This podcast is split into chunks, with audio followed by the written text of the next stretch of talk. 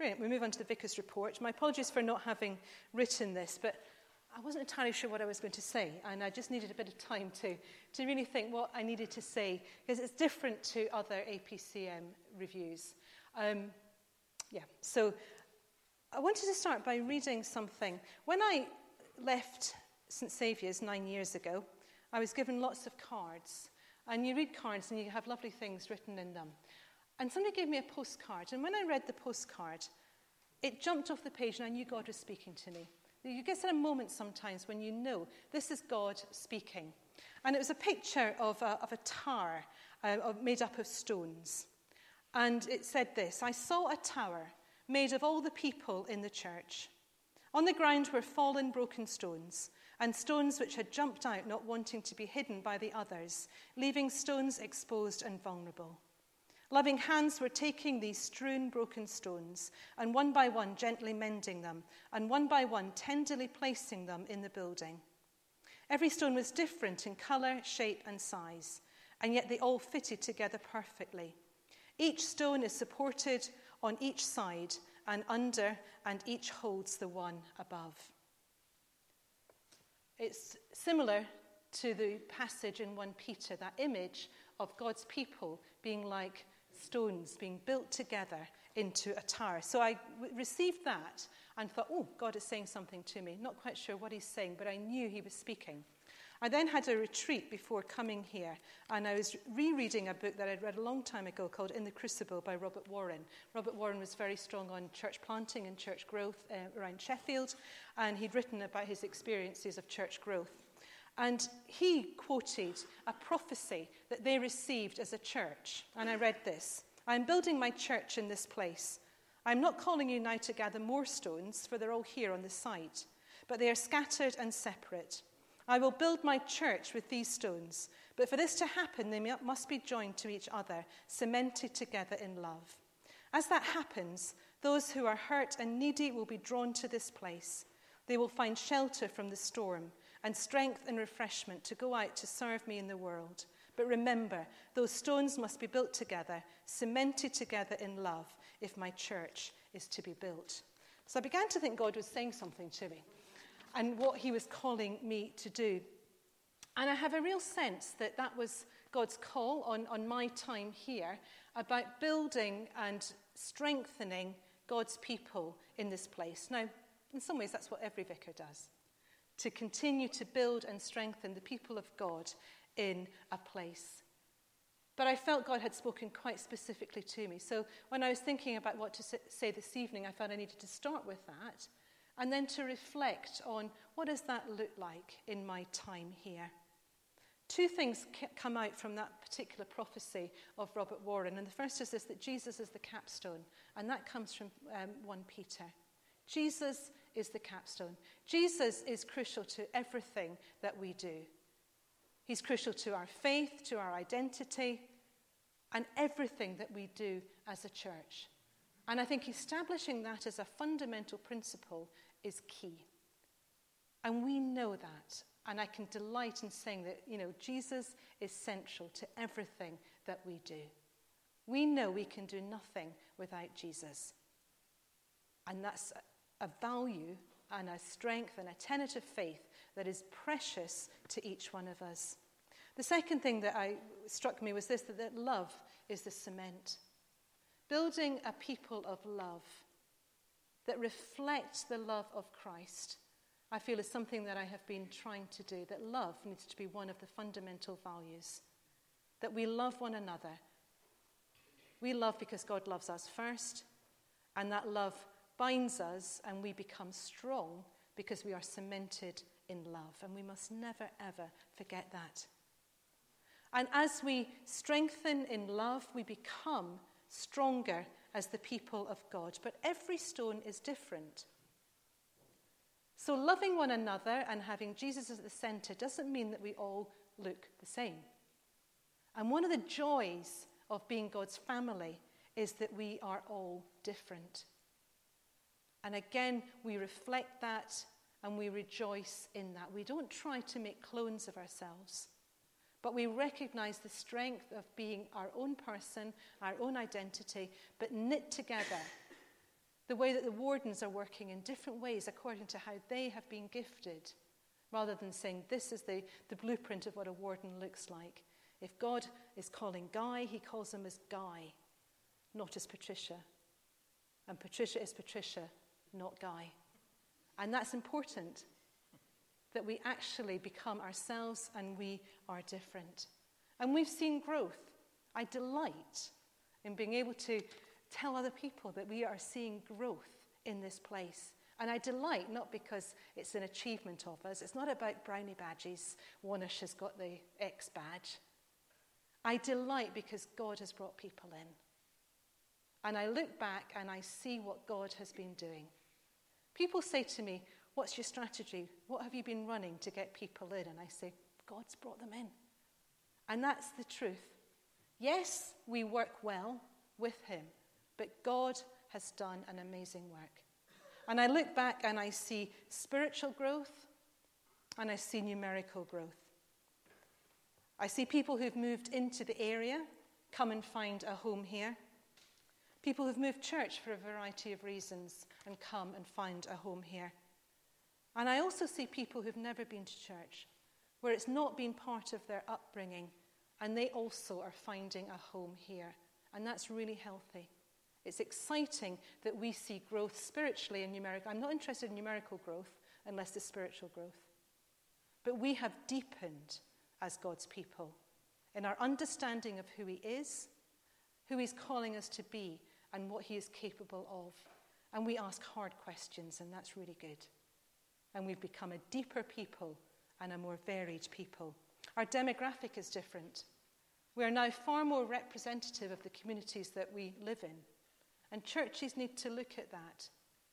Because if you're living in a village where all ages live and you only have one age group, you're not representative of the community that God has placed you in. And so, again, when we do our October figures, and I can see a spread across all ages, I rejoice in that. I look back and I see many, many moments of cementing and shaping. Because it doesn't all happen at once, does it? If you've done a building project, you know that you know you have it all starts really quickly, and then you get a big lull, and then something goes a little bit wrong, maybe have to be unpicked, and then you start again. Building a people of God as stones in a tower takes a long time, and there's various key moments, and I could list many, many. But I thought, what ones speak to me this evening as I'm, as I'm just speaking? For me, one of the key things in the last nine years was the mission trip that went out to Uganda. I know only five people from here went, but the impact of that mission trip has affected us all. It affected those of us who went deeply, and it changed how we understood what mission was about. Because we were thinking about what do we do when we go there?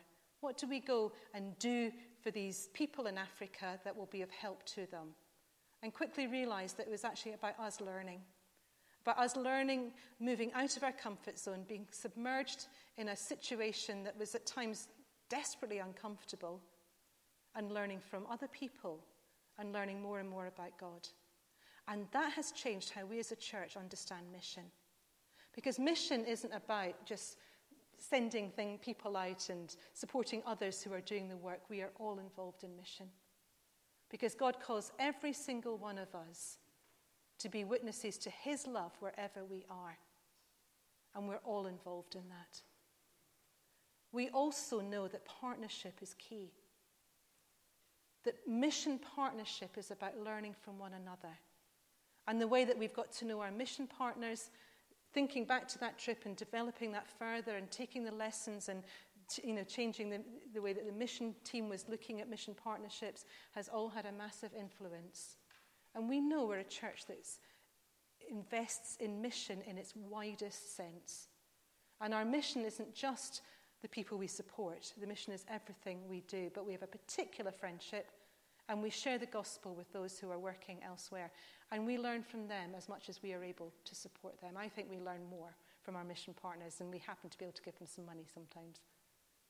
And that is a fantastic place to be as a church. So that mission trip sparked off so much.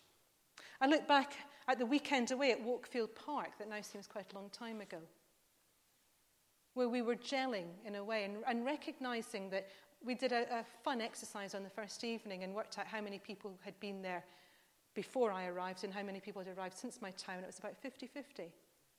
And realizing that this is a church community that is continually changing with organic growth. Sometimes you actually have to stop and look at that. And that was a moment where we said, yes, we are an organically changing and growing community. And that brings challenges, but it brings great joys. And I think that was a key moment of saying, let's embrace who we are and rejoice in it.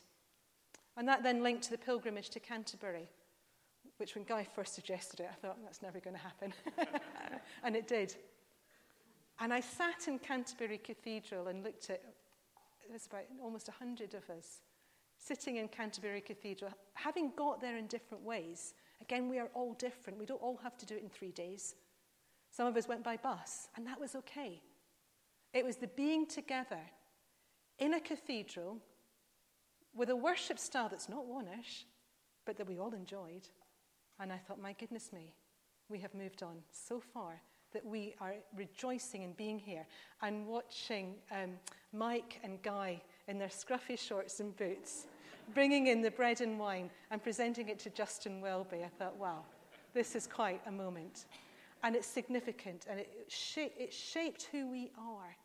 Those conversations that took place and the shared experience of worshipping in a place that's not the norm for us and yet embracing it wholeheartedly was a joy. I think our involvement with the school has been really um, an amazing way which has shaped us and changed us. It's become a mission partner, and that has changed how we understand what goes on within the school. God is at work in the school before any of us ever go in to help. If I never took an assembly, God would be at work in that school. Because the children pray every day, and there is a space for God to enter in. And I am overwhelmed every time I go into school at sensing the presence of God in that place. Our responsibility then is God, you're at work. How do we work with you? And being creative and strategic in joining in with what God is already doing. Because it's amazing what God is doing in that place. So it's not us thinking, how do we do assemblies in school? It's about recognizing where God is and what He is doing, and how we then work with Him in building on those connections and making that open spirituality real in families. And I just think that's amazing. And the whole journey of the school, going from an infant school to a primary school, for me personally, was a, an exercise that I was heavily involved in. And seeing that school as a full primary that has sustainability financially, which it didn't as an infant school, and doing amazingly well is such a joy. It's an incredible place, and we are privileged to partner with them. The refurbishment of Lawnsmead is having another bit of a, a remake, but it's important. I'll tell you a little story. One of the first meetings I went to here, I think it was the very first meeting, was a Lawnsmead committee. And it was a little bit downhearted. And I did begin to think, what on earth have I done? And it was about how we might tinker around the edges. The chairs weren't very comfortable, so how might we get some new chairs? And I looked around and thought, gosh, the chairs are the least of our worries. This is not an inviting place. And I sensed that Lawnsmead was a burden. It was one of those places that we were having to spend money on and didn't quite know why it was there. And we've changed how we see Lawnsmead. It is a resource for mission and outreach in our village. I think we don't use it enough, but it's an amazing gift in the centre of the village. And for us to recognize it's important to invest in it to make it a good place for whoever use it is something that allows us to see its potential more and more. Like I say, I think we could be using it far more. But we've changed. It's not a burden anymore. It's a resource, and we need to use our resources well. And then finally, the buying of Springfield. I can look back and it was almost like, well, yeah, of course it happened. We got all this money and we bought a house. But again, when I tell people at the diocese, you managed to buy a house outright. How did you do that? I said, well, we prayed. And um, we sought God's will on this, and we came together as a church and said, If this is your will, Lord, you'll make it clear to us. He made it so clear that we had enough money to buy the house outright. Amazing, because that showed an investment in our youth and children's work. And it showed a reliance on God. Because we were only going to do it if it was God's will. And it was so evidently clear it was His will that we even had money left over. And that doesn't happen very often. So lots of moments. I could go on and on and on, but you know, tonight is about other things, and you're waiting to hear the Archdeacon, I know that. So how do we build on what's been going on? I would be saying this regardless of whether I'm going or not, because I, I, I know what potential there is here. We need more outreach. The opportunities are there. There is a hunger in our communities to know God. People come into this place and they stay. They come because they're getting married and they have to come for six months and they meet Jesus. And I know that because I talk to the couples. There's people coming to Chatterbox who sense community and love and care and sense the love of God. They might not be able to articulate it that way, but people are hungry for Jesus. And we need to make more of the opportunities for outreach. And I think we need to increase our confidence in inviting people in. Because we create spaces of opportunity where people could come, and we're not good at inviting people to come in. The carol services, in most churches, you can't get a seat in a carol service because everyone's bringing their friends and family. And yet we don't have that culture of actually inviting in. We've run alpha courses, and very few outsiders came because you know, we can't do it. We need you to invite people in. And I think confidence in inviting people in could happen more and more. I think we need to rejoice in the variety of people that God has brought in and then think strategically and creatively. We've begun that once a month with a 9 o'clock service and a 10.45 service. The 10.45 service has taken a while to settle, but it's settled and we know now what it's for. It's for those who are not used to coming to church and I wonder what God is saying about that. And I wonder whether we need to develop that pattern of service to more often than just once a month. I will hang that there because that's something for the future. But offering different styles of worship to different people is really important. Because if you've never been in church, you've got to find something that's accessible. And even though we're quite an informal Anglican church, we have ritual and language that isn't always accessible to an outsider. So we need to bring people in and bring them through. And we don't keep them on, on milk, they move on to food, but they have to start where they're comfortable and where it's accessible. I think we need to widen an understanding of pastoral care and what that actually looks like. They will know you are Christians by their love. And actually, pastoral care, a lot of it happens unseen. But being a little bit more strategic about pastoral care is something for the future. And I think there's something about strengthening the church community, of actually enjoying being with one another. The highlights are big events like the weekend away or the pilgrimage. They're really hard to organise. The smaller events, it's harder to get a sense of community, of people coming. And I know it's because people are busy. And I think my question is what does community look like when lives are busy? Do we have to know everybody? No, I don't think we do.